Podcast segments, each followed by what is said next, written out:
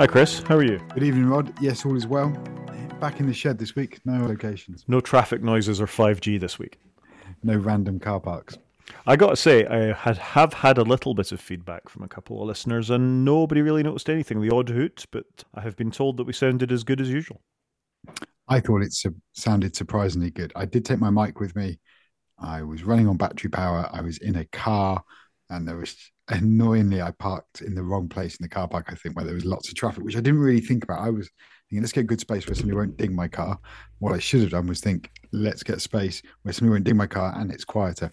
But there you go. I've learned for next time. I think it sounded good. Like I say, I think there was a couple of horns hooting, but other than that, we managed to cut most of the noise out, and uh, you did a good job in deadening the noises anyway. You didn't look terribly comfortable in your car, I got to say, but other than that, it sounded good.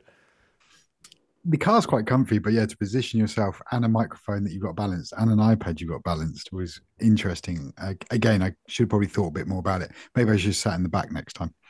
Oh well, we'll see what happens next time anyway. But a successful experiment, I think we could say. Yeah, definitely. We live and we learn. So here we are, episode 40. Episode 40 for the 25th of October 2022. The year is marching on, and Apple has given us some gifts today. Yes, and largely free gifts, which are the best gifts, are they not? Well, it definitely helps as long as it makes things better. I, I, I might have my sort of initial impressions on Stage Manager later. And of course, we just missed the release of new iPads last week. Oh, yeah, I'll, I'll time him. Sorry about that. That was all my fault because I was on holiday. Never mind. We can talk about it now. Now the dust has settled a bit, so it's not necessarily a bad thing. Should we dive into some follow up? Yeah, let's do it. Let's so go. first up is me. I commented on the playgrounds beta. I was really disappointed with it, but since then I've actually played with it a bit whilst I was on holiday, and actually they've done a little bit more to it than I gave them credit for. They've improved how the tabs work. It just feels like it's got a bit more polish. You can customize the toolbar. They've made it a bit more, a lot more visual, I guess is the right word. And I like the direction they're going in. So it's not a major update, but it's great. It's been updated. I am still disappointed it didn't come out earlier in the beta cycle, but it is what it is. But it looks pretty solid to me.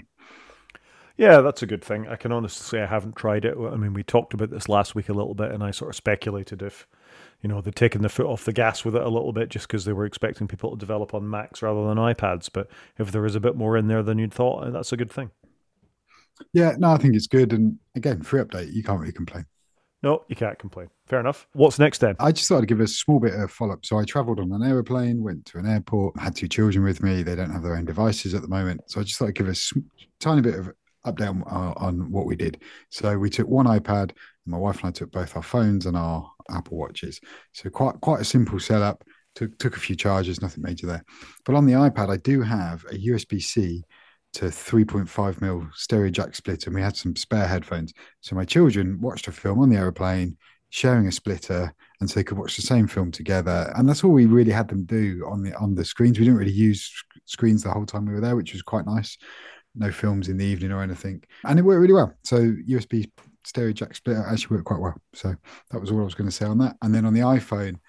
I had to use battery power saving mode the whole time because I don't know what is going on with this 12 no, sorry, 14 Pro, but the batteries are awful in it. So I, every day I just get up and put it on power saving mode. I am worried I'm going to live on power saving mode for the whole duration of owning this phone, if I'm honest. That's really not a good look. I mean, my battery is worse, as we've talked about before, but I wouldn't say it was that much worse. You're making me worried now because you were on the 16.1 beta on cycle on that, weren't you? Yeah, I was. And look, my phone's on 43%. It's seven o'clock at night. I've used it since half eight this morning. It, I've got more, I've got what they call range anxiety with my phone, I think. So I don't know why I'm just super cheesed off. I have used it a bit today for, for, for Teams phone calls, but equally I've had it charging. And the, the, the top thing coming up in the battery app is Teams background activity at 20% of draining my battery. Hmm. So there you go. But not great. I mean, mine, just to give a comparison, which is last year's phone, it's the 13 Pro, the big one, the Max. I charged it till it was full to about 8 o'clock this morning. I haven't charged it since. I'm on 63%. I've installed the update that's come out today. So, you know, and it's been busy today, you know, doing a lot of Slack and stuff like that too. So, probably similar ish usage, and you're seeing a bit of a difference. Yeah, and I use the phone all the time. I use it a lot. So, I can't fault that, but I have noticed the battery very, I don't know if it's iOS 16 and I don't know if it's the new iPhone, but I've just felt the battery, which has been more painful than I've ever seen. It's a smaller battery. Is it a smaller battery than on your last phone? Because yes, yeah, so that might be a slight factor in it as well. it is. I don't miss the phone size though. Love it. Love the smaller phone, but would like a bigger battery. I'm even debating whether I get one of those MagSafe thingamajigs. I think you're looking for an excuse for those MagSafe things. You talk about it every week. Yeah, possibly. I just like a new gadget. Fair enough. If you want to get it, get it. I'm just loading up Amazon.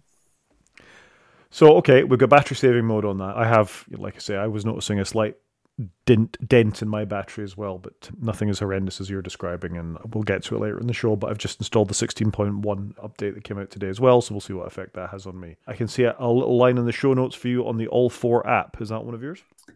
Yeah, so I downloaded a Taskmaster, see previous episodes, and I downloaded Series 5 on my iPad in the All4 app.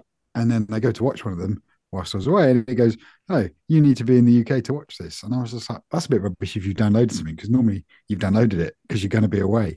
So I just thought that was a bit, bit of a design fault, in my opinion. Anyway, I installed ExpressVPN and tried that, and it worked really well. So that, that was it. That's interesting. You've got a VPN app as well. Then what happens if you turn off all the cellular and everything? Does it still not let you do the location? I didn't try. That would So I was just thinking, didn't try. that would have been the first thing I tried because it presumably only knows where it is because the IP address it's got. If it hasn't got an IP address, does it default thinking it's in the UK? I think you're cleverer than me. I don't know. Just a thought. There we are. It's an experiment. I'm going away this week. Maybe I'll just, for the sake of science, try and do the same thing to see if I can. I can do it. I hadn't planned to download any Taskmaster, although there will be an episode of Taskmaster released while I'm away. So maybe I do, maybe I should do something. But yeah, that's maybe for science. I'll do that. Science. Or just download an old episode. All you got to do is uh, just tap on it and try it. So there you go. But on the whole really good and it was great the hotel we stayed at. Not particularly flash hotel but had wi-fi everywhere and i don't think i've been away in recent times. You know circa three four years ago i last went away. Great having wi-fi everywhere.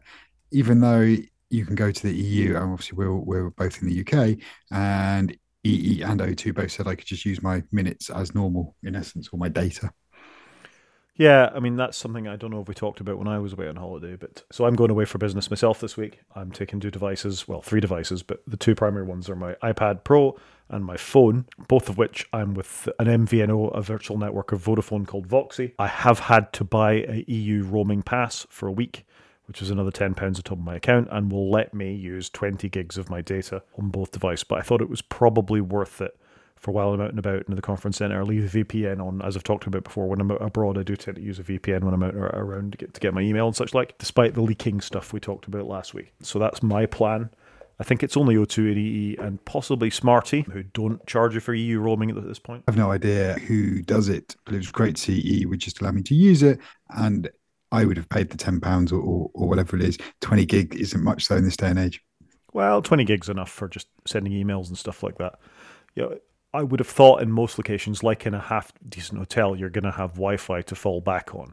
It's only when you're out and about and you want to use Google Maps or Apple Maps to find yourself to your next thing, public transport, that kind of thing, in another city, that I really want the data. It's enough for me, I think, between the two devices. Yeah, no, that's fair. One thing I was super impressed with actually while we're out is we actually had to go on one of these scooters where you download an app and you can scan a QR code on a scooter and have a go. Fantastic. Really great use of technology. Uh, You know, the GPS even told me where I had to park it. I had to submit a photo that I parked it up in the correct location and stuff. It really enjoyed that experience, you know, in a foreign country using their, their local app. Brilliant. So I'm, I'm actually going to see if I can find a scooter tomorrow when I go to London to go across town and try that out because it's just brilliant, really good. And I hate going on the tube. So yeah, I'm going to give that a go. That's brave in London traffic. I'll be interested in your feedback for that for sure. It will go one of two ways. All fine or a disaster. Yeah, absolutely. Uh, they're in Bristol as well, I think. When I, when I was last in Bristol, there were Lime scooters or Zip scooters or something like that were available in Bristol too. Quite possibly, I did drive through Bristol, but didn't stop. Yeah, and Newcastle's another UK city where I've seen them in. We don't have them in Swansea, but we do have the equivalent of the of the bike scheme where you can tap an app and take that and cycle about, which is fair enough between our two campuses. But yeah, no scooters here yet. I kind of like the idea. So I go to London quite a bit. I kind of like the idea of could you get a fold up one? You know, take it with you on the train, and then when you get the other side, boom, off to your meeting. Because I do like to walk in London. I like to be out and about, but often, you know, it's a, a long trek over town. I don't like going on the tube, so I just find it really hot and horrible. I think you can get one of those Brompton fold up bikes with a battery these days, so you could potentially get an e bike to whip across London while you were there if you wanted to take it with you on the train, which isn't always the easiest thing to do. But yeah, it's a good idea. And I do have a bike to work scheme, so it could be an option. It could be an option. I have bought an e-bike, which keeps getting delayed and delayed and delayed through part shortages and things like that. So maybe we'll talk about that at some point. That's definitely that should go in the show notes for next week. I'd love to know a bit more about it. Sure. Okay. I will add it to underneath my other bit of homework for next week. Okay. Two bits follow up for me. Well, it's one bit of follow up, but but two stories in the show notes. When we were talking last week, I did talk about Microsoft HoloLens and the purchase plan with the US military. So, as promised, I have put in the original article of Microsoft announcing it. At that point, which was a couple of years back now, they were talking about using HoloLens and Microsoft Teams and Power BI data visualization for Battlefield stuff. They'd collected 80,000 hours worth of data from soldiers and how they were going to find it. So, that's the first story. And then the second story is about how badly it's gone, actually. Effectively, it's a story from the Register calling the whole thing a waste of money. They've potentially wasted $22 billion on Microsoft HoloLens. Will the soldiers actually use the goggles? So, two contrasting stories there from a couple of years apart. 22 billion is a fair bit of money. That's more money than Oculus Quest made in profit last year. That's a huge amount of money. Wow. It's a huge amount of money, isn't it? So I'm sure it was a sweet deal for Microsoft, but I got to think the US military are quite used to wasting huge amounts of money. Yes. Yes, is all I'm going to say. Yes, I would imagine There's they a whole, used to wasting money. Yeah, without getting too far down a rat hole, I think their newest class of destroyer is actually untenable, and they've had to sort of shelve the whole line of them and go back to one of the early ones, and that's hundreds of billions of dollars for their purchase scheme for that. So yeah, I think 22 billion's pocket change to them, but it's still an awful lot of taxpayer money. It makes me sick. Sorry, it makes me sick. That's just ridiculous, isn't it? Do you want some real time follow up? I do. My MagSafe battery's coming tomorrow. Fair enough. All right. Well, we'll have feedback on that next week as well. All right. I think that's it for follow up. Have you got any other items, or is that us? Oh, I think that's it. I've, I've been away, so I'm not probably as clued up on news and rumours as you, but shall we move on? To- let's move on. It's all been politics in the UK anyway, so I think my eye has been diverted slightly from tech news. But anyway, moving on. We have a, a whole bunch of new releases to quickly fly through, I think. So I'll start this off. You might want to finish it off because you've been running it longer than I have. iPad 16.1 is now available. I notice we've jumped straight from 16 to 16.1, which was the rumour, and there is no 16.0 release. Makes sense. iOS 16.1 has come as well. And that's how. I think you meant to say we've jumped from 15 to 16.1 and we missed 16. Yeah, all right. That's pretty much what I meant to say. Hopefully, hopefully the, the idea came over, but thank you for the correction. That's very true. So, just to say what iPad OS 16.1 adds, it gives a stage manager, it gives us messages app, including editing, which we've had on the phone for a while, mail app updates, including undo send and rich links, display scaling, which we talked about over the period of the beta anyway. You've now got the weather app on your iPad, an all new home app, which I got to say I, am neither here nor there on the new home app on the phone, at least, and on the, on the Mac. And desktop class apps are now available. I think they're sort of the headline features of iPad OS 16.1. Anything to add there, Chris? No, I think you've largely hit on it. For me, the big ones are the display display scaling. I think it's fantastic. I think they've done a really good job. I do like Stage Manager, although it's not without its faults. I'd completely forgotten the weather app. it was, was a thing. And the new home app, I don't disagree. It's not fantastic, but it is a notable, noticeable improvement upon what went before it. That's what I would say. Yeah, it's fair enough. I, I, find, I do find it slightly easier to get at the, the various light bulbs and things that I'm looking for, or, or, the thermostat or whatever it is I need to get at. So I suppose to give them the credit is a slight improvement, but it still doesn't feel very well thought out to me altogether. Related to that story in the show notes as well is we you have been talking about Stage Manager an awful lot. We've followed your whiles and wherefores about how well it's going or how well it's not going a lot of the time, and its glacial pace of development. The Verge have an article on Stage Manager to, today saying it's the it's not the future of multitasking we're hoping for.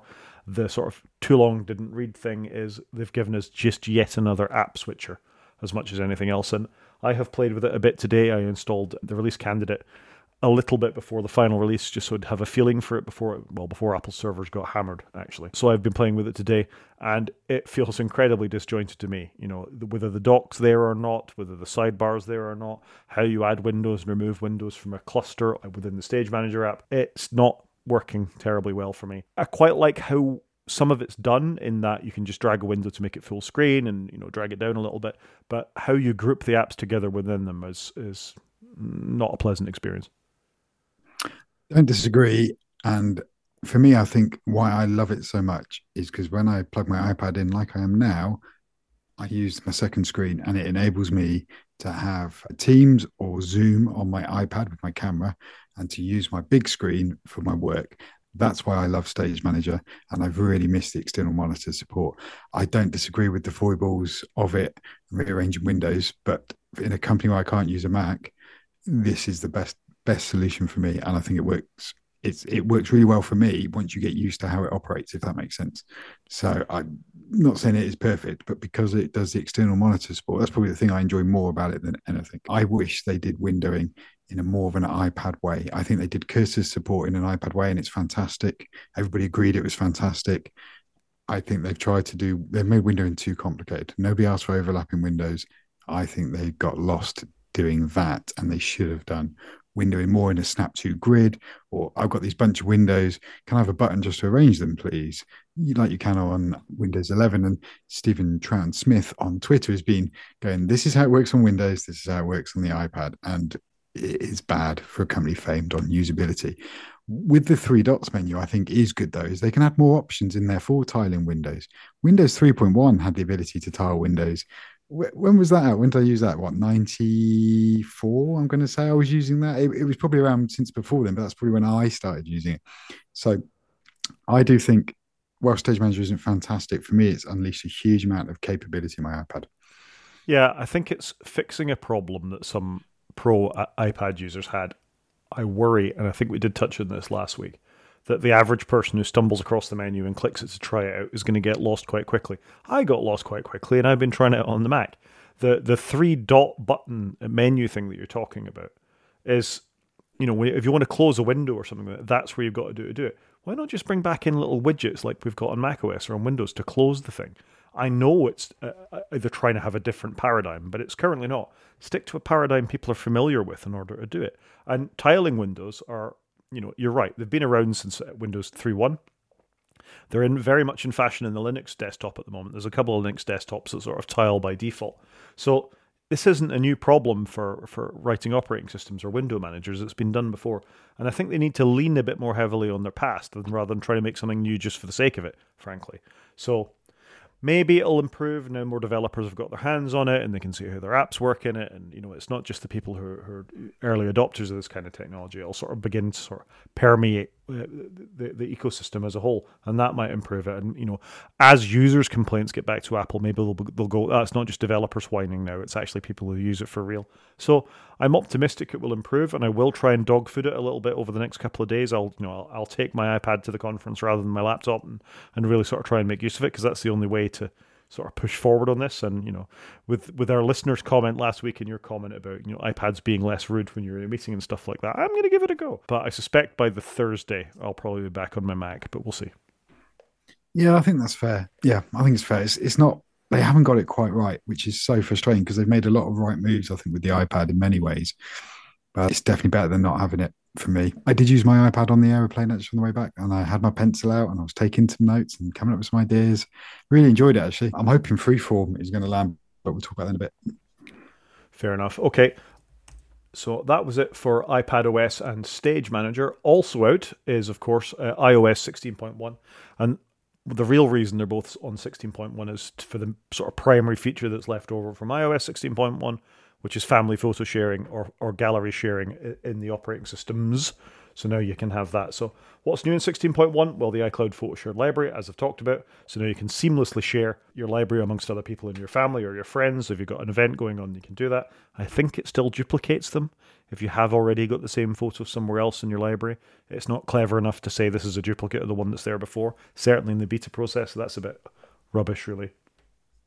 There is a fine duplicates thing now in yeah, but photos with APFS, it knows when it's the same file, and that's one of the points of APFS is it can already deal with that. So I just think it's a bit rubbish that they're not, you know, sort of leaning on that a little bit more heavily. If you've already had the photo shared with you by by message, for example, and then it's shared with you again in an iCloud uh, photo uh, photo library, then why would it just not symlink it? You know, it doesn't make an awful lot of sense to me that. Yeah, okay. I understand what you're saying. That that does make sense. I think just one thing on that, I did turn on iCloud family photo sharing. Sorry, I don't know what the name is.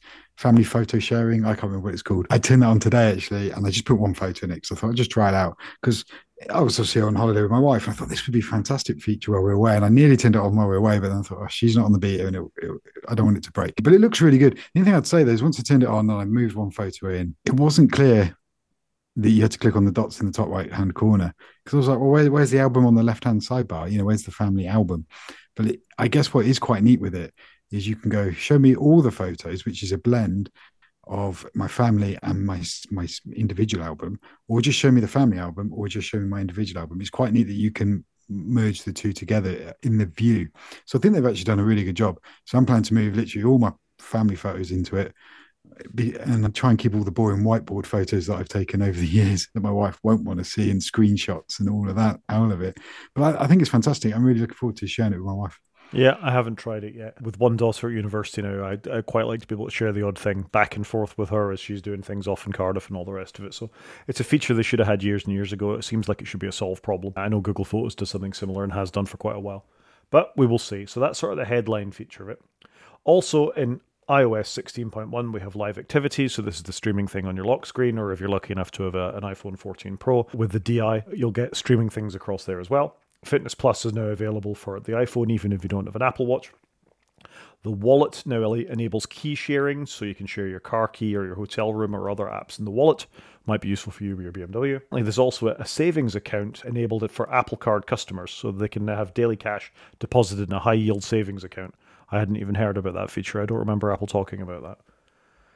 I don't think Apple have talked about it, but it did come out in one of the more recent betas and they commented on it. Just back on your dynamic island piece, we have a company here called RingGo for parking your car, whether it's in a car park on the on the side of the road.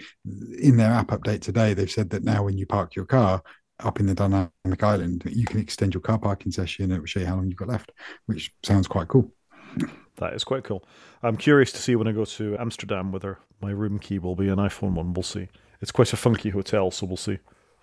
Every time I go to a hotel, I'm disappointed every time I get a key card. When I went on holiday recently, we walked all the way to our hotel and the key cards didn't work. And I had to go all the way back to reception after a long day of travel. I was cheesed off. I really want hotels to do this. I don't know why it's so slow.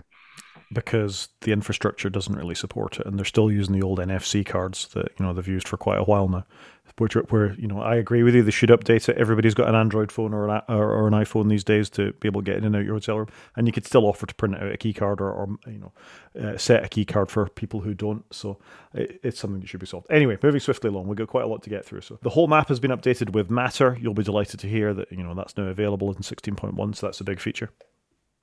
On that note, I I was going to say iPods, HomePods have been updated to 16.1 as well with Matter support, big ones and little ones. Big ones as well. Good grief. So my big HomePod runs 16.1 and my HomePod minis run 16.1. So I'm a happy camper. All my devices up to date.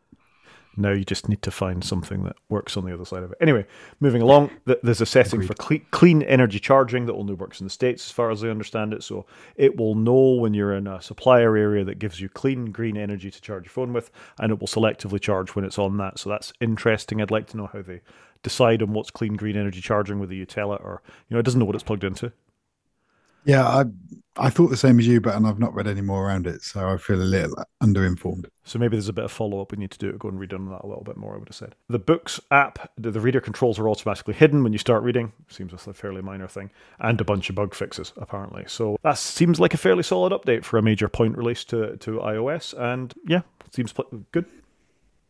I think 16.1 is what should have been the 16.0 update, really. It's, it's all coming together, though, isn't it? Fantastic. Absolutely. I don't got any more comments on that. I'll, I'll just continue my update uh, pathway here. So, also available today, macOS Ventura. So, this is macOS 13 is now available for Mac users, and the major features of it are camera continuity, more on that a little bit later, and Stage Manager for the Mac, which is a bit of a non event for a Mac. I got to say, we, we're quite good at managing our windows generally. Although, if you've listened to ATP or Upgrade recently, there has been a whole stramash of follow out about the way people do window managing and whether you use the Magic Trackpad or whether you use Expose, whether you use keyboard shortcuts, whether you're very careful about your tiling, whether you use full screen. So there's a lot there that maybe we should get into someday, but today is not that day. Any thoughts about Ventura? I guess it hasn't really impacted your world. Just removed the beta profile off my Mac and installed it. I've I've barely used it. I will update. I'm just backing up my wife's Mac. I will update her Mac to it over the next few days while she's on half term. But I think it's a good update on the whole. I get people don't like system preferences settings. I can't remember what it's called. System settings. Apologies, but it seems an okay update. It's free. Yeah, it hasn't broken anything for me. To be fair, the settings, system preferences, whatever app it is now, looks better than when I last tried it in the beta. It's a little more consistent than it was, so they've made solid progress there. Other things new the continuity camera I talked about before. You can now use your iPhone uh, as a camera external to the camera in your Mac. It is a better camera than most people's Macs. The Mac I'm speaking to you here on has got quite a good internal webcam. It's a 1080p camera, but actually the one on the iPhone is better if I'm feeling daring, I might try and switch to it at some point during our podcast, Chris, and you can tell me what you think of the difference. As with the iPad and with the phone, there's no undo, send, scheduled, and remind me in Mail. Spotlights had a few little updates for quick look support for a few other things, you, know, just previews and files, more files you can preview by hitting the spacebar. Passkeys are now part of the operating system as well for Safari, so rather than passwords, there's now passkey support available in macOS Ventura. I haven't come across any sites that want to use a passkey yet, but apparently it's, it's feasible. I talked about messages. iCloud Shared Photo Library is also available on the Mac. Stage Manager, as mentioned, is now available on the Mac. You can now hand off your FaceTime calls between your Mac and your phone and your iPad, so that's quite useful. The continuity camera I've talked about, and then there's also the usual bug fixes and updates and things like that. So again, a fairly solid release, I think, at this point. I'll feedback on the system on system settings and things as we go forward. But yeah, that's been that. Yeah, I think it's a good release. Just while you're on that vein, also WatchOS 9 1.1 has come out.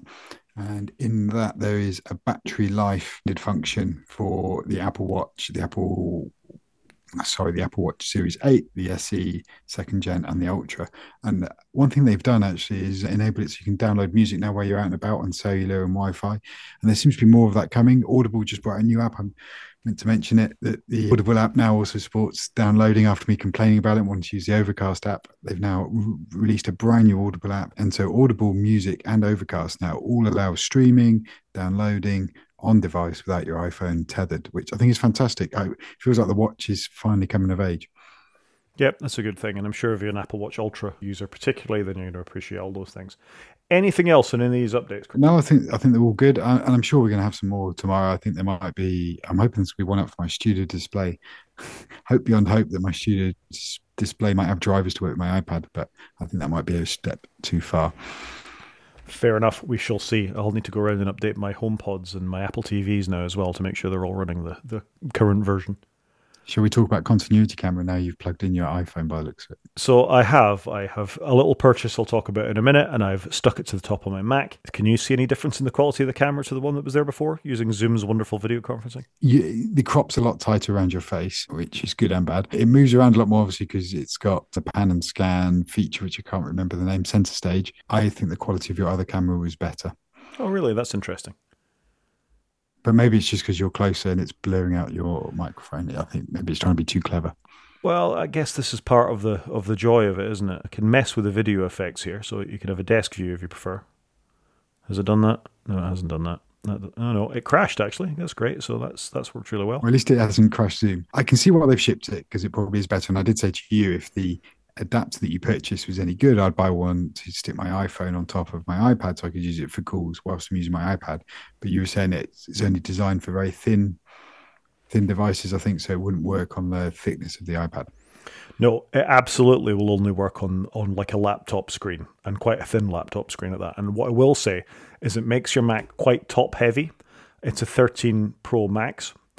A, I wonder if the hinge is designed to take the additional weight of sticking this on top of it. B, if it's got it on your lap and you've got the camera stuck on it, the whole thing wants to tilt backwards all the time.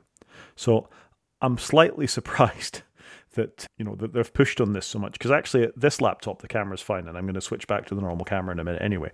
But it's it's an interesting widget and I'll talk about how much it costs and things like that in a minute. But to me, they should have released the one that sits on top of a you know, a studio display like yours or on the big thick, you know, Philips display that I have, because that's where it's actually more useful than on the laptop. The, ca- the the laptop camera is good enough. I guess if you've got a MacBook Air or something, you want a better camera, but uh, interesting.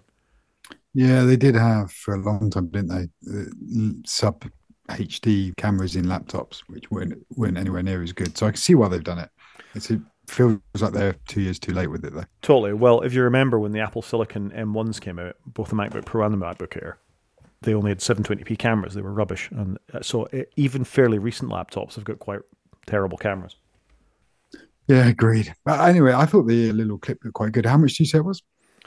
Thirty-five pounds. Wow. Yeah, I mean, it's just a mag. We're talking about it now, so we won't talk about it later. But It's just a MagSafe compatible thing that sticks nicely on the back of your phone. It comes with two additional bits on it, one of which is a pop socket, so you can pull that out. And the magnet's not bad; it's strong enough to you know to hold the phone reasonably well. And then it does make me nervous. And then on the other side, you've got the little flip out thing, which will you can put the laptop screen in, so you can see there's not an awful lot to that at all.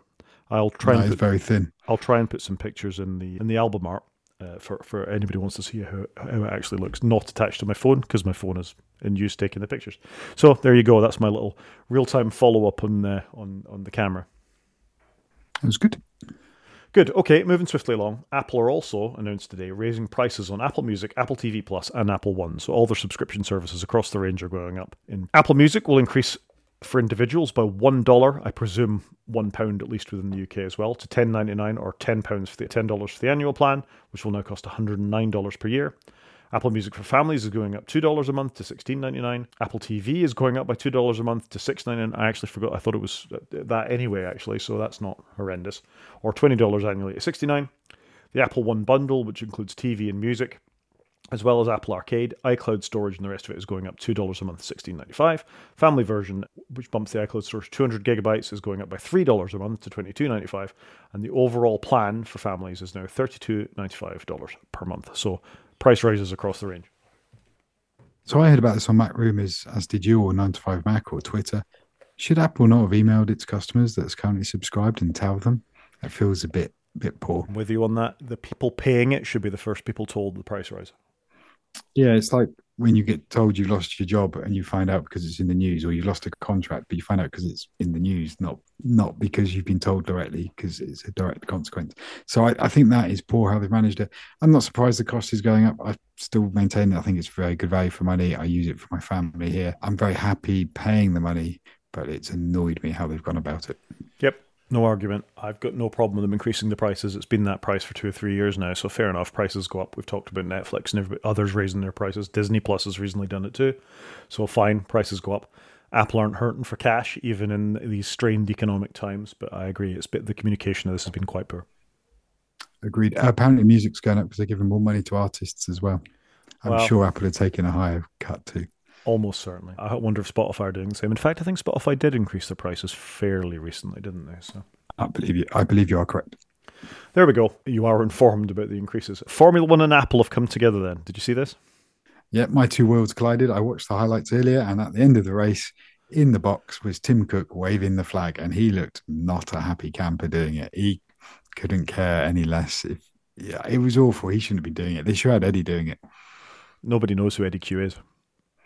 Yeah, but he'd have loved it. Uh, Eddie And Q. He'd, have been, he'd been smiling and loving it. So Eddy Cue is a, an Apple executive. He's kind of thought of as the deal doer, you know, for Apple TV and music and all the rest of it. He's the one that sort of sorts out the hand, handshakes and things like that. He lives his best life. Eddie enjoys having a bit of money and going out and making these deals and going to basketball and you know pressing the flesh. That's Eddie.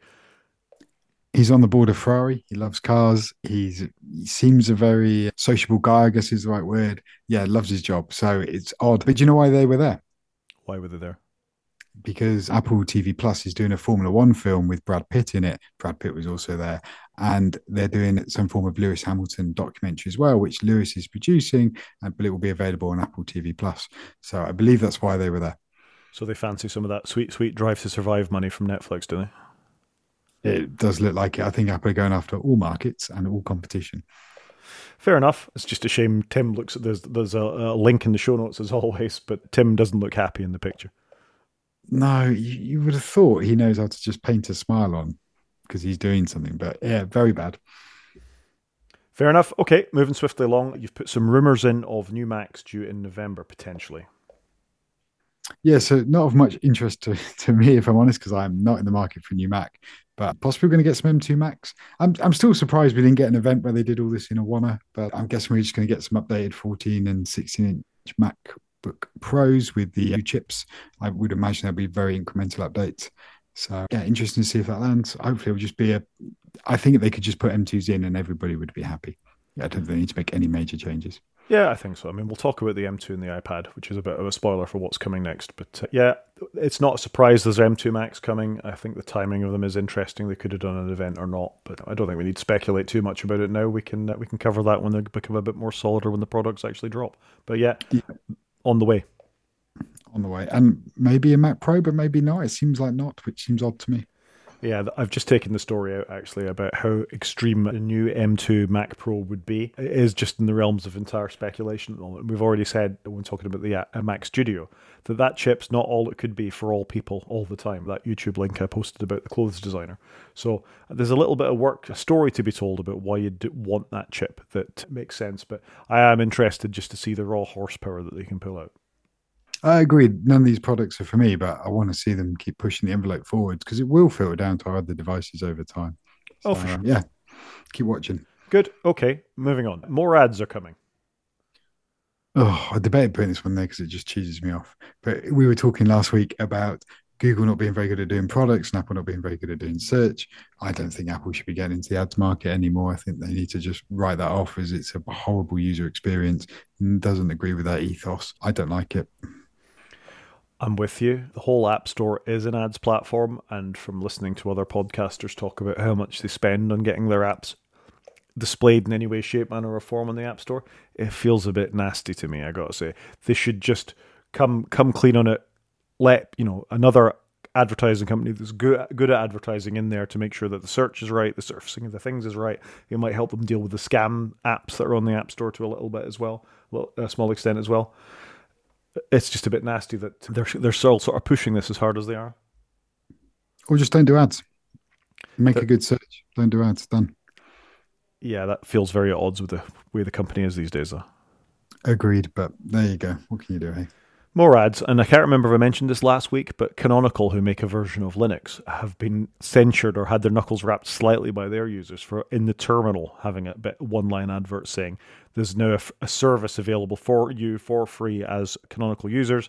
You'll have five free accounts or, or, or something for one of their update processes. So even in the open source world, this is becoming a thing. I hate it.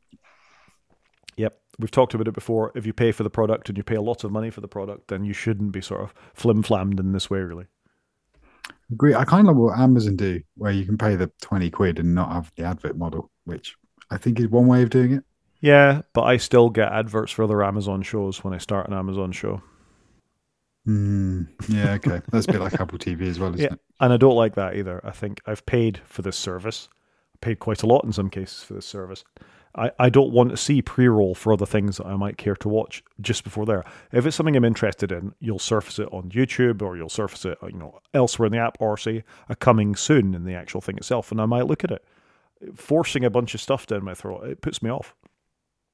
Yeah, agreed back to All4 briefly, they do that as well. Sometimes, even though you pay for the no ads, they go for commercial reasons. We have to advertise. Yeah, they don't quite say that, but we have to advertise our own our own properties within this. But they don't need to do it for commercial reasons. Yeah. So it's all a bit. They're all as bad as each other when it comes to advertising. It's going to make me sad. Shall we move on? Yep. Well, this one's sad too. So our next story is about Apple's Vice President of Industrial Design, Evans Hankey, who's planning to leave the company next year. She has been at Apple for a number number of years now and has worked for Alan Dye, who is the chief product designer after Jony Ive left. Am I right in saying that? Now, Alan Dye is the software designer and she's the hardware designer. And so they both kind of took over from Jony Ive, but they reported into him, I believe, for a period when they unified and software. I think this is a real shame because I think she's fantastic if you just look at some of the recent stuff we've had out, especially on the Mac front, they've really turned it around. You know, I'm assuming she had a part to play in the Apple Watch Ultra, which I love, and you know the Pro, whatever the Pro Max 14 or whatever this new iPhone's called. There's too many words in Apple's naming mm. lately, so I think she's done a fantastic job. Jony Ive was obviously a tough act to follow, even though I think he had gone a bit off the boil towards the end. But I think she's done a fantastic job. I think it's a shame. She must have clearly just recently resigned, probably on a six month notice period. Mm. And wonder A, who's going to replace her, and B, wonder where she's going because if you're leaving the Apple gig, somebody's either got to be offering you a load of money or something really exciting to go and do. Yeah, I'd, I'd back that up. As the person who's no doubt responsible for the laptop that I'm talking to you on now, that actually has ports that I want to use all over it. Great job. You know, the phones have got better. I'm sure the may, maybe she's leaving because she doesn't want the USB C port on the iPhone next year. I don't know. I doubt it. But yeah, I'd, I'd agree with you. As the person no doubt ultimately responsible for all of that, it, it, it's a stellar job. The, the hardware's got better and better. I would say the software design, Alan Dye, uh, may have some things to answer for in terms of the choices around software. But from a hardware point of view, uh, with the with the resignation of of Jony Ive when he left, who his thinness, you know, bent had probably got a little bit too too extreme for most of us, and his purity of design absolutely put Apple back products back where they should be from a hardware point of view. No, agreed. So yeah, interesting to see, and hopefully the uh, products don't suffer for it, and there's a smooth transition. Fair enough. Good. She'll be missed six months though, uh, and hopefully whoever was working for her or they recruit in will maintain that sort of focus. Yeah, agreed. Next up. Next up, if I wanted to give you another reason to get a Steam Deck, this might be just the thing to do it. So we were talking about virtualization and on-device virtualization last week, and this week somebody has managed to get a virtual machine running on the Steam Deck where you can actually run macOS Catalina on your Steam Deck should you choose to. Oh, I don't know why I do this. I'm not really into putting weird OSs on stuff, if I'm honest. So this probably isn't for me, but kind of cool that somebody's got the ability to do it. It looks kind of cool. It is cool, and again, as I talked about last week, you can plug a USB-C dock into the uh, wire into the top of your uh, Steam Deck, and you can have it running on your big widescreen monitor. So I guess if you needed your Mac OS, you know, in a rush somewhere, and you only had your Steam Deck with you, you could potentially do this. I bet it runs abysmally, but there you go. It's a thing you can do it. And I'd imagine it's going to run worse over time as it's more optimized for Apple Silicon because they're only going to be looking after their own chips, aren't they? Yeah, very much. I mean, they show it running Catalina, which is several versions behind now. But the fact is, you can do it. And I'm always quite impressed when you get hardware that it wasn't designed to do it on to run anything. And if it runs in any way, sort of half decent fashion, then that's quite impressive. No, true. I do agree with that. Also brings you just onto a rumor I didn't put in was did you see that there's talk and speculation of a version of macOS running on an iPad and then Apple might release it this year, next year? I'd like to see it because it would actually make the hardware on the iPad useful. to me, anyway. I can't imagine they're ever going to do this. It would be an odd thing to do. It would be a nice thing for developers to do you know, where you could actually run it in an external mode. We know how good the M1 and the M2 chips are. I'm speaking to you on one now. I can run lots of Windows at the same time. I can run a version of Stage Manager. I can have the terminal up and running. I can do all sorts of things. I agree with you though. I don't know why they'd do this. You know, constraining it into a device with one USB C port. There's issues around that. But at the same time, it could be interesting. macOS isn't designed for touch targets. You know, it is a different thing. No, it's not. So I, am really mixed on it. If I'm honest, I think I'd like to. Part of me would like to see it, but part of me hopes they don't do it because I think they need to. They need to get iPad OS correct.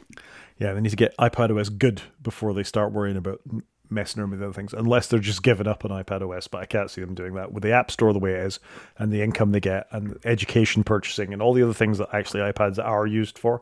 And we'll get into iPads in a little bit too. That I think it would be madness at the stage that they did. Good. Moving on. A quick media update. You want to give it? Tell us something about Taskmaster first. I must have left that in there from last time. I've been watching more Taskmaster. I'm nearly on season six. It's fantastic. I did watch a little bit on the aeroplane. It's so good.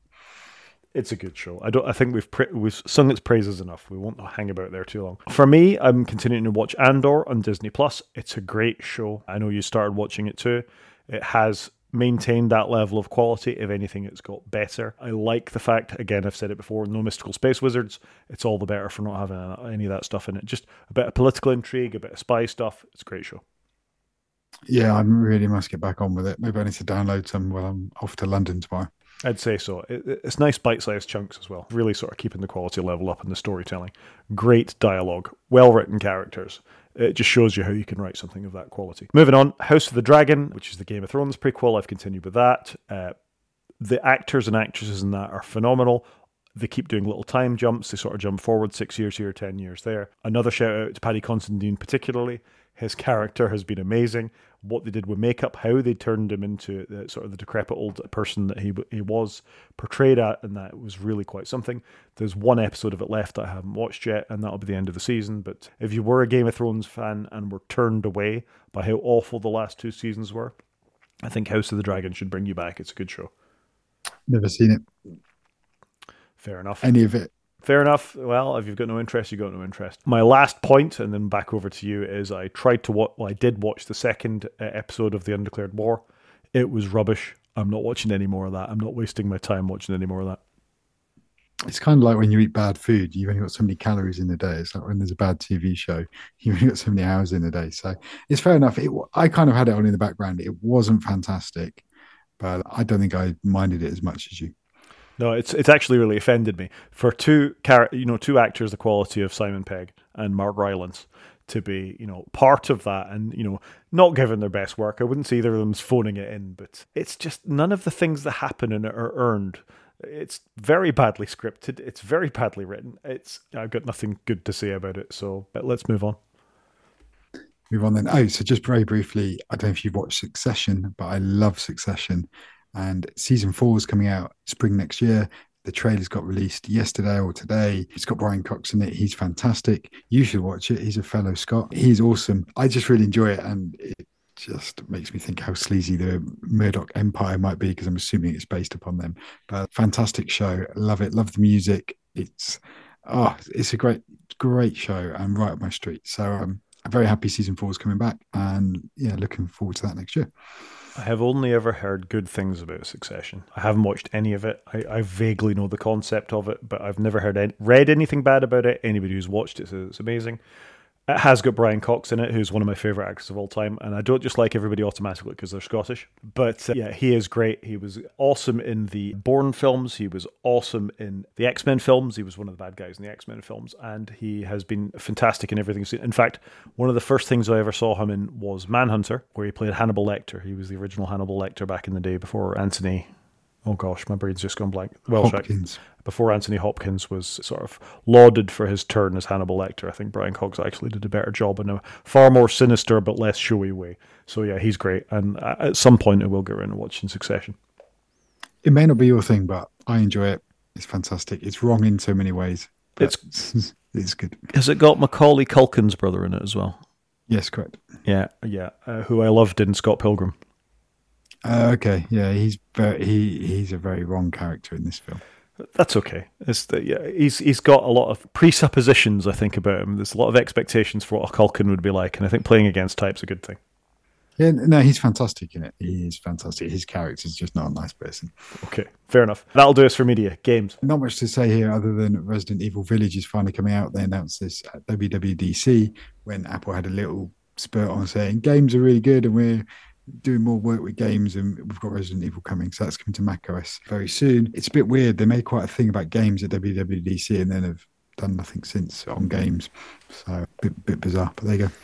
I guess it'll show up when it shows up. I've never played a Resident Evil game in my, my life. I have on my Switch, but not on anything else. Yeah, it's not something that appeals to me. I don't really like the horror jump scare thing. I just like shoot 'em ups. I don't know why. I can't explain it. Speaking of shoot 'em ups, thank you for the link. I have been playing Call of Duty Modern Warfare 2 because I pre-ordered it. I get the early access to the campaign a week early, so I haven't played a huge amount of it, but I've completed. I don't even know X percent. I've done about 12 levels of the game. The graphics are amazing. They're using photogrammetry, I think it's called, which is sort of a highly real version of doing textures. Microsoft did it for the new flight simulator as well. So when you look at walls and things like that, the textures on them are very realistic, 3D rendered. It's not voxels, it's a slightly different way of doing things. So the graphics look really nice the storyline's very Call of Duty, and you know you're big soldier man, and you're following another big soldier man, and you can't shoot your own soldier men in any way. You can only shoot the bad guys, and the bad guys are very obvious and evil, and you know that it's a lot blurrier than that. One thing that has amused me as I've been playing it is there's a level set in Amsterdam. So considering I'm going to Amsterdam, I was quite taken with that. Swim through a canal and shoot a load of people, unsurprisingly. I'm quite enjoying it. It's very Call of Duty. It's not really setting the world on fire. It just looks prettier, It has bigger bangs and lots of guns in it. One level I have quite enjoyed is you fall out of a helicopter and you end up upside down hanging off a rope. So you've got to do all your shooty shooty bang bang while upside down. That was quite novel. I don't think I'd seen that before in, a, in, in one of these things. But other than that, it's exactly as you'd expect it to be. You like a bit of a COD game, then you'd like this. Yeah, and I'll probably pick it up when it's on sale. So I do like a COD game. I can't explain why. I just like the walk around a level, kill some baddies. I don't know why. Just just always have enjoyed that sort of game, and it probably harps back to some of the first games I ever played on my 486, being Wolfenstein and Doom One. Doom 1. Those were the days. And then very quickly followed by Quake. Yep. If you like this kind of thing, you'll like it. I did nearly buy Quake again on the PlayStation because it was like four pounds, and I just love that game so much. Don't buy it again. It's on the Xbox as well. It's on Game Pass on the Xbox, and I downloaded it and played it. It hasn't aged well. I love it. I don't know what you're talking about. It's fantastic. It might be fantastic, and it was fantastic 20 plus years ago. 30 plus years ago? 20. Yeah, it's more than 20, I think. It's probably more than 20, but it's not 30. Somewhere in the middle. Let's go 25. 30 would put us in 92. That doesn't feel Doom, impossible. That's Doom, Doom though. Came Doom, out Doom like, yeah, Doom was like early 90s, then Doom 2, then you had Quake. So I think late 90s, I'd say. Okay, not far off. 22nd June 1996, Quake was released. 96? 96. Okay, moving on. And I am feeling old. So should we go on to the main show? Let's get on to the main show. So it's largely over to you, I think, this week because it's largely iPads. It's largely iPads, none of which overly interest me. So Apple didn't do an October event. There was various rumors where they were. Sometimes they do a Mac slash iPad slash Apple TV slash mop up event, but they've chosen just to do some press releases, which is good and bad. They, I think they should have just dropped like a half hour video or something and just done an introduction to them. I think that would have been better myself than than a text press release and a nine minute video. But anyway, they've released new iPad Pro M2. Key things are it's got an M2 in instead of an M1. It's got Wi-Fi 6E support and it's got hover drawing. So using the same Apple Pencil that's already out there, the Apple Pencil 2, the white stubby one without a connector on it, you can hover it above the iPad screen and text boxes will automatically enlarge and you can see what brush you're going to use in the drawing app before you actually paint anything. So look look great. The updates look very incremental updates. I thought the M2 update might bring more RAM because the M1 brought 16 gig of RAM if you had a terabyte of disk space. This one stays at 16 gig of RAM maximum, but on the Max, the M2 does allow 24 gig of RAM, and I thought that might have filtered down to the iPad, especially with Stage Manager, so you could run more windows and it'd be snappier. So very incremental. The big issue here in the UK is the price is circa 400 pounds more expensive than last year's. So I bought an M1 iPad last year with so it's got the M1 chip in it and it's cellular and I got the terabyte model because I did want the 16 gig RAM because you do notice if you really use the iPad you do notice the difference nipping in and out of apps and I use it all day every day. So if I wanted to buy the same model this year it is 400 pounds more expensive which is not for me and it's a very incremental update. So I do wonder and I've heard some theories about this did they have to do this this weird Frankenstein update because there's been talk of this OLED model coming, but maybe they're struggling to get the supply, and they've got supply constraints. So actually, what they've done is they've just done a half update into the existing iPad chassis, and they haven't done the full update that they wanted. Don't know, but it is plausible. And I wonder actually when Apple are designing new products, do they have to design too? Look, if we can get all the components we want, this is the, the design we do but we've got to have half an eye on if we can't get it, what would a, a fallback position look like? And you'll never know the truth because Apple will never announce anything. So I do wonder how much is we can drop something in the old chassis and this is what it looked like as a plan B. And here's our plan A of we want to do this OLED iPad, which we keep hearing about the OLED iPad, but it never seems to you know see the light of day. The other thing that was disappointing with the M2 update is the 11 inch version doesn't have the micro LED screen, which is on the 12 inch version. And it was very much expected that that would filter down to the small screen, and that's not come either. So it's a very incremental update. I think the M1, though, iPad that I did buy a year and a half ago is fantastic. The, I think it was expensive, but actually, what I got for the money was very good. It was a lot of money, but the screen is amazing. The, it's very quick. It does the whole support supporting the external screens when the software update comes out. It supports Stage Manager. So I'm very happy with last year's purchase. I think this one's just validated. Actually, my my iPad purchase will stand me in good stead, and I'll probably get good three and a half years out of it. Yeah, I think that's all fair enough. I, agree with you. My sort of take on it, and I also have an M1 iPad, just so I can I can at least speak experientially about that to me, there's not enough updates between an M1 and an M2 to bother buying an M2. So as you've said, you get this hover drawing. So obviously the, the, the, I forget the actual name of it, but the renderer on the screen that can sense the pencil has been uh, stepped up. Well done, so it can pick up this hover thing based on the existing hardware of a four-year-old Apple Pencil at this stage. You know, the the Apple Pencil 2 is a four-year-old thing. Buying an Apple Pencil 2 costs 139 quid in the UK. So if you've made that investment You don't need to buy another one, fine. But again, for that slight improvement and Wi-Fi 6E, I don't think, and the M2, I don't think anybody who's got an M1 iPad should be rushing out to buy. That includes an, an iPad Air because I think some of them have the M1 in them as well. That you you should not be rushing out to buy. If you've got an older iPad Pro, then maybe now's the time to upgrade. Keeping in mind that 400 quid price bump, that it it's it's a bit of an ask for me that, the iPad Pro 2, unless you're a couple of generations behind and you, you want to jump in. No, I completely agree with you. The iPad Air fifth generation has the M1 in it as well, which is a fantastic device, and it's probably the best device for most people because it, it's a good all rounder. I'm glad they're updating the iPad. It's great. They do need to get on a regular annual update with it. I think whereas they're getting there with the Macs. And I think they should be doing it with the iPads, especially if they've got the M3 chip. There's loads of stuff that hasn't come though that people are expecting, like redesigned case, maybe more USB C ports or MagSafe. So it's a bit disappointing. But it, it is what it is. At least they're updating it and not letting it fester too long on the vine. Yeah, I guess so. And if there is you know speculated uh, uh, improvements for screens or other things or being able to move it down through the market that's fine. But what makes it really odd this update is the imbalance between it and the updates to the base level ipad because the base level ipad which was also updated has had many more significant updates although some of them are a bit strange than the ipad pro. I mean effectively what they've done is they've slung an m2 in this and you get some benefits.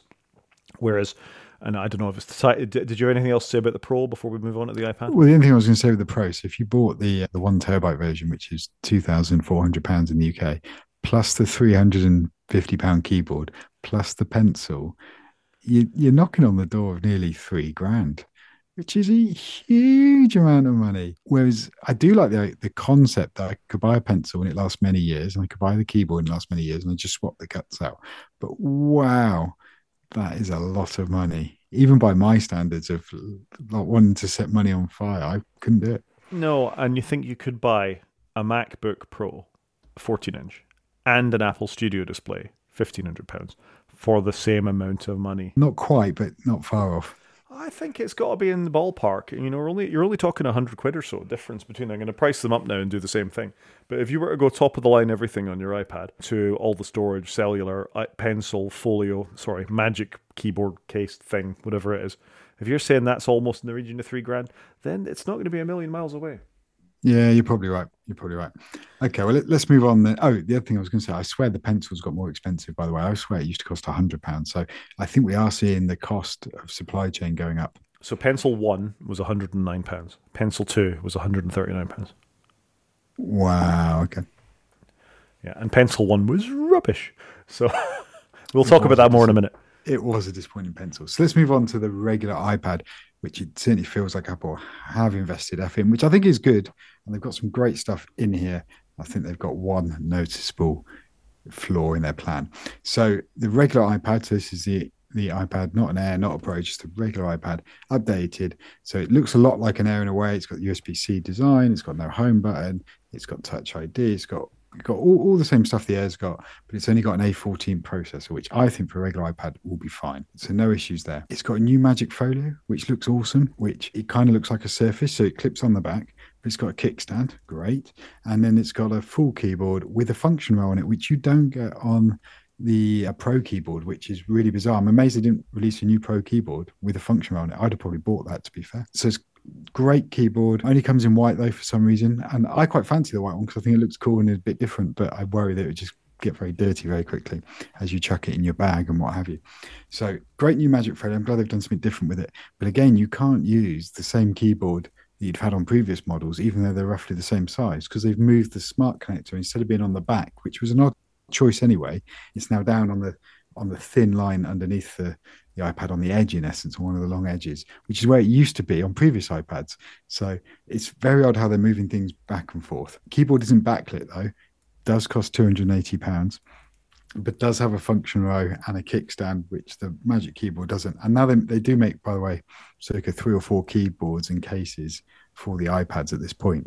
So it does make it very confusing. So it looks fantastic, but it is a hundred pounds more expensive than the previous model. So they've had to keep the previous home button model around. And I do wish Apple would get on and phase out all the home button models and move to this, you know, picture frame design in essence, where you've either got Face ID or Touch ID and you don't need a home button anymore. I, I wish they'd get that a bit quicker. What is bizarre on this one though is it doesn't support the Apple Pencil 2, which, as your your point, it's been around for circa four or five years. It only supports the Apple Pencil 1, but because the, the chassis is USB C, if you have to buy a new Apple Pencil 1, which will come with a Lightning to USB C adapter, or you can buy the adapter separately if you've already got the pencil. It just seems a very janky way of doing the pencil piece when you've got a fantastic new pencil already there.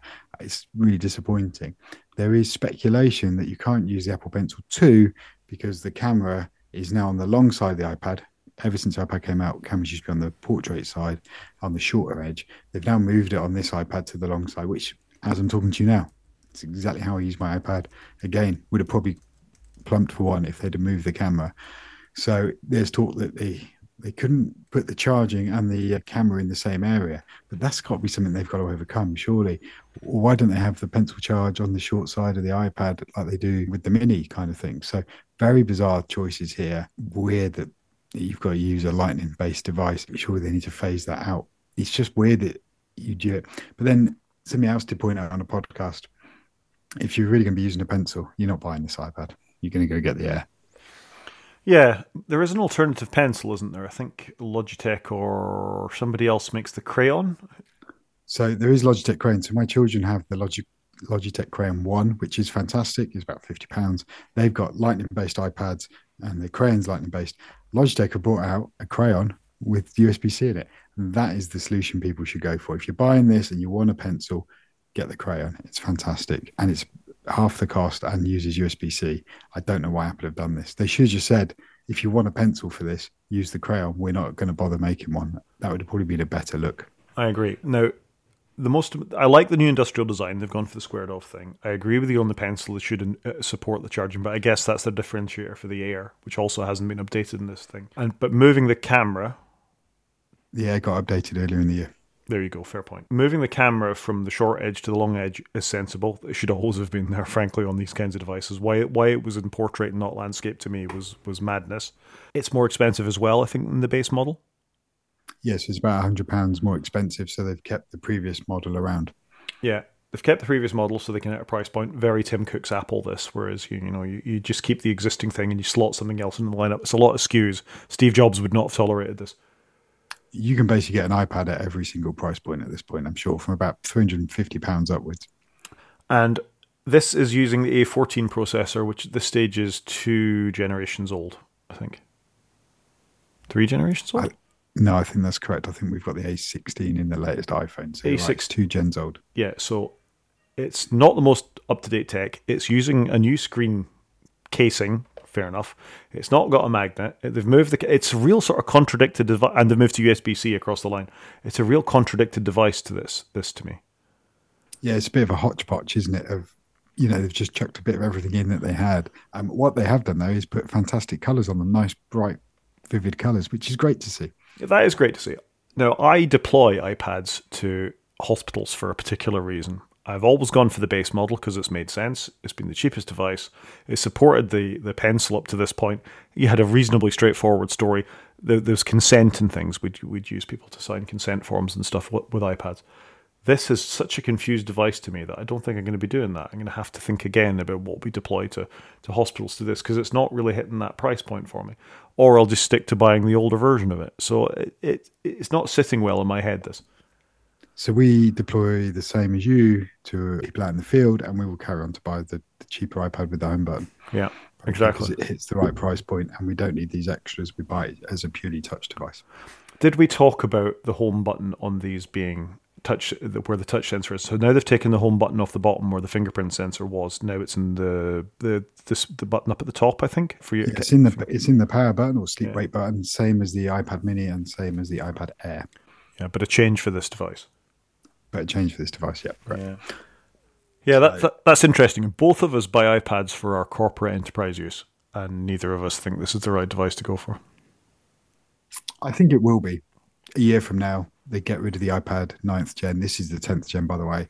And this one becomes the basic one. I think once the money, once it is the right price point, this is the one to buy. If I was buying an iPad for my children now, I'd probably try and get them one of these or an iPad Air if you could get the Air at a good price. Yeah, uh, the Air's probably a slightly more sensible device. It's just such a contradiction. There's things I like about it. It's interesting they've copied Microsoft with the sort of kickstand and the detachable keyboard and all that kind of stuff.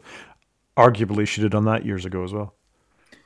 They should have either done that years ago or really lent in to what they've done with the iPad Pro, where you have the iPad in essence floating above, although the case does make it very heavy. Mm. So I think they've got some good ideas. It just feels like they need to.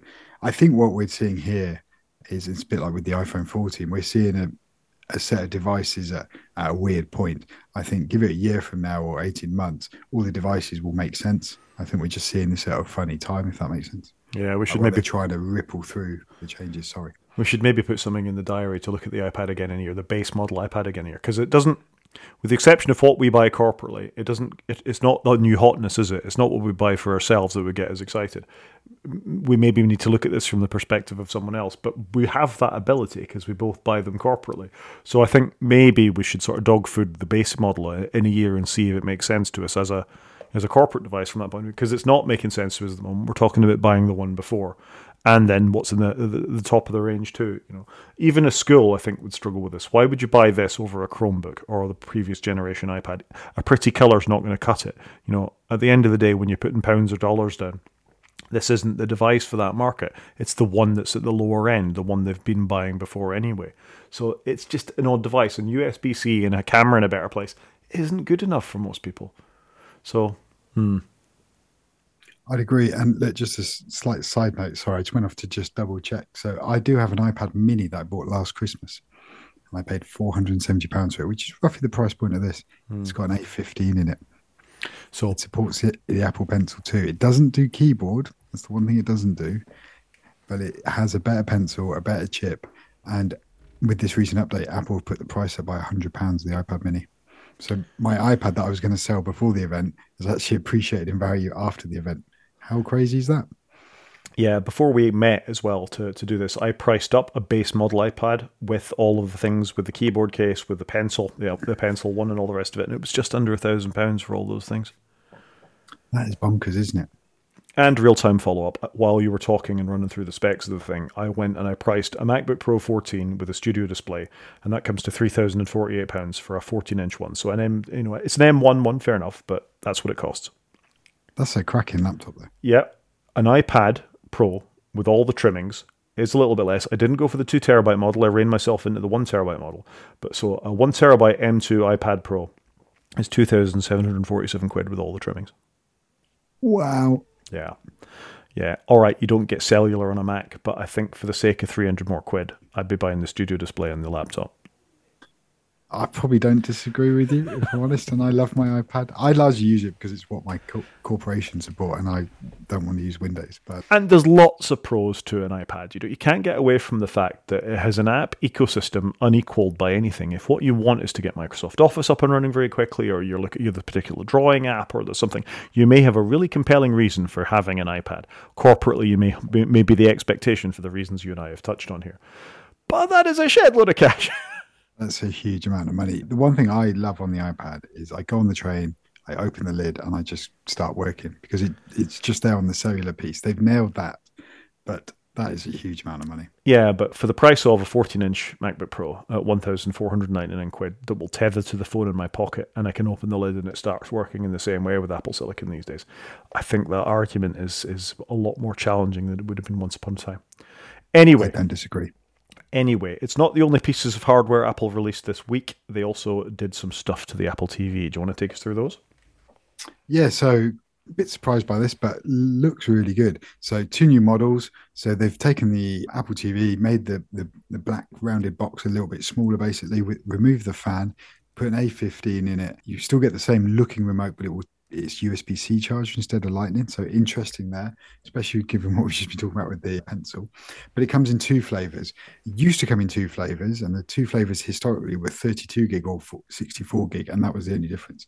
Whereas now what they've done is the 64 gig version is Wi Fi only and has no thread radios on it for Matter, and is 149 pounds in the UK. And then they now do a 128 version which comes with Wi-Fi and Ethernet and a Thread radio, and is 169 pounds in the UK. So they've dropped the prices.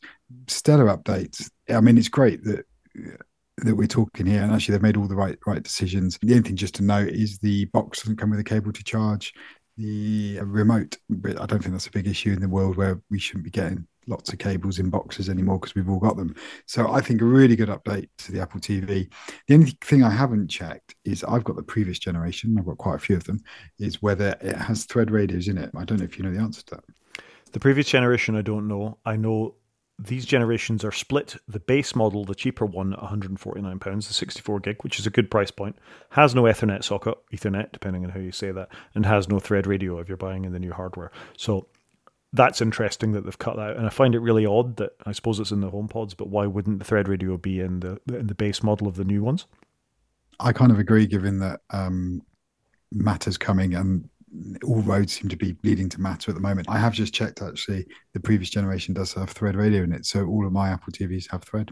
So, so very that, bizarre. So that's super weird that they've dropped that, and and the Ethernet, I guess Wi-Fi being what it being what it is is fine. It's got an A15 processor, so better than the last iPad we were just talking about. And there are, I agree with you, the the, the USB-C on this remote is the canary in the coal mine for me. That that means we're getting USB-C on everything any minute now. It'll be on trackpads and keyboards, and presumably the next iPhone as well. So that's good. And the bigger model, 128 gig, so great, more storage. Still not clear what you use all that storage for on one of these devices. I don't know, even know what's in my Apple TV 4K. I presume it's the base model that gave the, the smallest amount that gave me 4K. I have no need for any of that storage. I stream all of my things. I guess if you were installing lots of games, maybe but there's not the same games on the Apple TV that are on there. No, I don't know what they use the storage for, but the only things I'm aware of is you can have download apps and games and screensavers, and that's about it. Yeah, so it probably doesn't need all that storage. If I could be playing Apex Legends with my paired controller, I might want to do that, but I don't think Apex Legends works on the Apple TV. It only works on the iPad and the phone. I bet we don't have any games on the Apple TV at all. It is for media consumption. In fact, there's a little bit of homework. I'll go away and I'll try and install Apex Legends on it, but I suspect I'm not going to get very far. No, I doubt it. The other good thing here is they did retire all other previous models. So the Apple HD version's gone, which is about seven years old at this point, and they haven't done a Tim Cook and kept the previous model line around at a cheaper price point.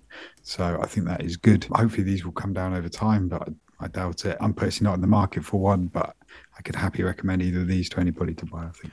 Yeah, I think they're good. It's not as cheap as something you can get from Roku or something, but if you want that sort of Apple AirPlay, if you want Fitness Plus, if you want other bits and pieces that the Apple TV can give you, and maybe some of the games, which Apex uh, aside, there are some games on Apple TVs, including a whole bunch of things from Apple Arcade. So it's not necessarily a bad thing. There are value adds to having an Apple TV over one of the cheaper boxes. I quite like the quality of them. They support HDR and other things that my fa- my fancy new TV does. Although it is super annoying if you're watching YouTube and it will flick into an advert and it'll switch HDR modes and it'll flick back to what you're watching. And you do get a big black screen break while it does that with just an HDR logo in the corner. That's quite irritating. I think I could turn that off in the menu somewhere, but I want all the all the hotness that HDR gives me on, on my Apple TV, so that's slightly annoying. Other devices don't do that, but then they don't support HDR. So eh, okay, it is what it is. They're also, crucially, yeah. go on. No, I was going to say the flicking black screen is the one thing I hate just generally, I hate it with a burning desire. I meant to ask you, does your new TV support HDR10 plus? Because I mine supports HDR10, but not the plus. I don't know what the plus means. I guess it's brighter, but I didn't know if yours supported that. I don't know. I think it probably does. It's got all of the things. I will go away and check that as well. I know that things like when you're in the interface, the, it is super bright on the icons within the Apple TV interface and within its own interface when you're doing input switching, when you go from broadcast TV to Apple TV to PlayStation 5 you can definitely see those areas on the screen that are HDR supported. So I will have to go and check that on my TV. More homework for me. Yeah, the, the, the, these devices themselves have A15s I've touched on, and they're smaller. They're physically smaller than what was there before, which is pretty cool actually. It's fine. These things should be smaller based on what's in them. Well, considering it's got a chip in it that runs your phone, I'm surprised how big they generally are. So no, I think it's a great update. If I was in the market for an Apple TV, I'd be buying one. Well, we'll talk about what we've bought or not bought in a minute. But uh, was that it? Was there anything else we wanted to update on those? No, I think that's it. Fantastic. I'm just writing notes for my homework for next week. Okay, we're almost at the end of this. Uh, we've done. We've packed quite a lot into this show. I got to say, in the time that we've done, we've talked about the software updates, so that's good enough. I'll go and update my TVs. Is there any other updates we were expecting in terms of software? Yeah, so I was just going to touch on this briefly of things we've heard rumors. So hopefully Swift Playgrounds will, will, get released version 5.2. It's currently in TestFlight. I'm hoping for the freeform app. Apple announced this back at WWDC. There's a new app coming with like an infinite canvas on it, not for painting, but for taking minutes and doing drawings and meetings, and you could collaborate. I'm not as interested in the collaboration, but I really want to have a go on it. And in fact, today I dust off my iPad mini that we were talking about previously, charged it up, installed 16.1 on it in the hope that Freeform would come out and I could try it on my iPad mini. So I'm hoping that's going to come out next few weeks, if not this week. Who knows with Apple? They never tell you, do they, until, until they drop it, which is frustrating. I'm kind of wondering whether there'll be an update out for my studio display. Normally, well, it runs iOS, so you'd have thought they'd do something with it. Will it bring any features? They announced DriverKit for the iPad. I'd love to see the studio display get updated and I could choose to use the webcam in my iPad in my studio display instead of the one in my iPad, which would be great when I'm at my desk. So I'm hoping there's something there. And there's also been a rumor of AirPods firmware. They've been in beta. I don't run the betas on my AirPods. So interesting to see if that drops. And we've already touched on the HomePod. So lots of updates coming out, which I think is fantastic and is great about the Apple ecosystem. that you buy a device and generally for circa four or five years, you get a lot of quality updates. Yeah, no argument. I think the, uh, I'm not sure you want to use the camera in your studio display based on some of the some of the reports that were coming back about it, but it'd be nice to have the option at least. I suspect Freeform will be 16.2 rather than 16.1. Uh, it's going to have to come in a major update rather than a sort of standalone app. The only standalone app they've done recently was Clips, which hasn't gone very far. I wonder if it would be a standalone app given all the issues they're having with detaching apps from the OS. But I wouldn't be surprised if it came as part of a software update. I don't mind if it's 6.2 because I'll get it as part of the beta. I'm assuming that will come in the next few days. But I didn't know whether they'd try and detach things from the OS. Interesting. Yeah, there's a few things to keep an eye on, and things like the iWork suite, which we've talked about before. I Presumably, there's updates for that at some point, and we'll get them when we get them. Good. Okay. That's quite a comprehensive update of, of, of various Apple things that we've done. Not having caught the, the, the hardware updates last week has uh, meant we've had a lot to talk about this week. Yeah, that's true. We've had a bumper show. We so, did we buy anything? Was the question. So I've already answered this slightly. My Bel- Belkin MagSafe Studio, sorry, I'll get the name right. Belkin iPhone mount with MagSafe for notebooks, still notebooks, not laptops in the App Store. Yeah, it's still weird that they changed that. But, okay, so you bought that. You didn't buy anything else. I bought that in white, which cost me thirty-five quid. I have been thinking about buying an Apple TV to sort of trickle down to some of the other devices. I have an Amazon Fire Stick on one TV in the house. I really don't like the Amazon Fire Stick because it's Amazon, and I'm okay with a lot of Amazon stuff, but I don't think the TV thing's very good. It, the is a lowest common denominator in the room I'm sitting in at the moment, where the remote, not the latest generation remote, but the previous bar of glass remote that would just vanish down the thing stopped working entirely. So if I demote my Apple TV 4K, I get a good remote. I can move this one and I can just shove it all down a little bit and get the new hotness for the Apple TV. So I'm vaguely tempted to buy the Apple TV. So I'm pondering that at the moment. Fair enough. And I did something similar. I'm not sure my kids would know what to do if there wasn't a TV without an Apple TV on it because all, all three TVs have got an Apple TV box on them. And yeah, it's fantastic. Do you know what I bought? What did you buy? Nothing expensive, don't worry. I bought a braided USB C to USB C cable because they finally announced one, and I love them because they're really good. Because that's my go-to my carry bag.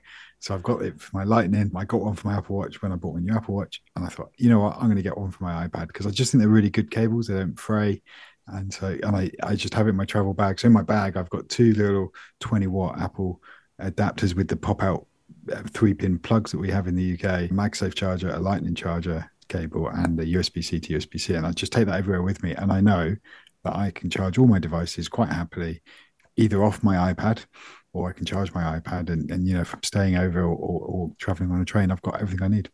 Fair enough. So I'm traveling this week. I will be taking a variety of dongles, laptops, iPads, and phones with me. It's the first time I've done it for for business since COVID, really out of the country. So I have a bit of a, a, learning curve there to see if I've got all the things that I need. We're taking all sorts of stuff. We're taking a projector with us and all manner of things to this conference because we've got a stand. So I will report back on how all these things go, really, and we'll see how we get on. Yeah, it'd be good because I, I haven't traveled much lately, and it's been interesting going away with the family last week, and then obviously I'm going in and out of London a little bit more than I have been. It's just interesting to see what's changed. Yeah, it will, will be good to go. And I'm curious for, because this is a vast conference. The last one I went to, I think I mentioned before, there is over 10,000 delegates uh, at this conference from all over the world. So that's a lot of people in a small space potentially. So I'll be curious how that goes in terms of masking and technology and, you know, how the overall feel of the conference changes. So there's a, there's a few things to find out from this. That is a lot of people. It is a lot of people. Yeah. Brilliant. I think we can call that a show, Chris. Yeah, it's fantastic. Good to catch up, Rod. And look, if anybody wants to get in contact, do drop us an email at wakefromsleep at protonmail.com or reach out on Twitter at WFS underscore podcast. Love to hear from anybody out there. Anything you want us to raise on the show or discuss, happy to do so. And until next week, Rod, I'll see you then. See you then. Cheers, Chris.